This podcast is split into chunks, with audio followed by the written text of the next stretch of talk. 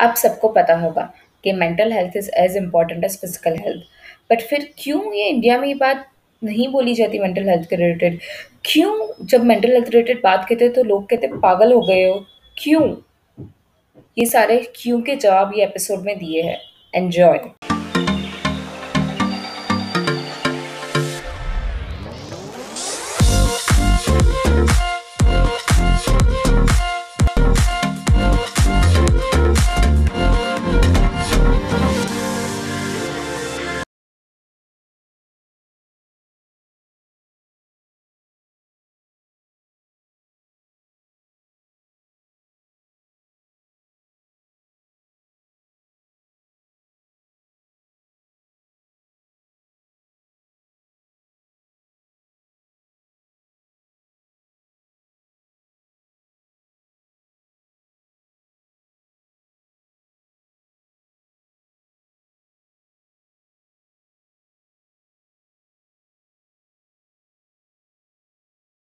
सबसे पहली आदत मैं बोलूँगी वो है डायरी राइटिंग। सीरियसली इस पे मैं ज़्यादा स्ट्रेच नहीं कर सकती और बता सकती कि कितनी यूज़फुल ये हैबिट है। सच में आप डायरी राइटिंग स्टार्ट कर दो। ज़रूरी नहीं कि आप पेन और पेपर में ही लिखो, लाइक आप लैपटॉप पे भी लिख सकते हो या फिर कहीं और भी लिख सकते हो, या अगर मन करे तो तुम वॉइस नोट पे लिख सकते हो। ये पॉडकास्ट की हम किसी की अनटोल्ड या अननोन स्टोरी या काफ़ी ऐसी मेंटल हेल्थ रिलेटेड स्टोरी होती है जिन्होंने बहुत मेंटली स्ट्रगल किया है, वो दूसरे को हम कहेंगे। तो उसके लिए अगर आपको ज़्यादा जानना है तो डिस्क्रिप्शन में लिखा हुआ है, आप हमें मेल भी कर सकते हो या वॉइस नोट भी भेज सकते हो। ये नीचे सेकंड आदत के बारे में बताती हूँ, वो है सेल्फ हेल्प बुक्स या सेल्फ डेवलपमेंट बुक्स। सच में that will change the way you live. आपको काफ़ी सारी नई चीज़ें, नई इंसाइट्स मिलेगी।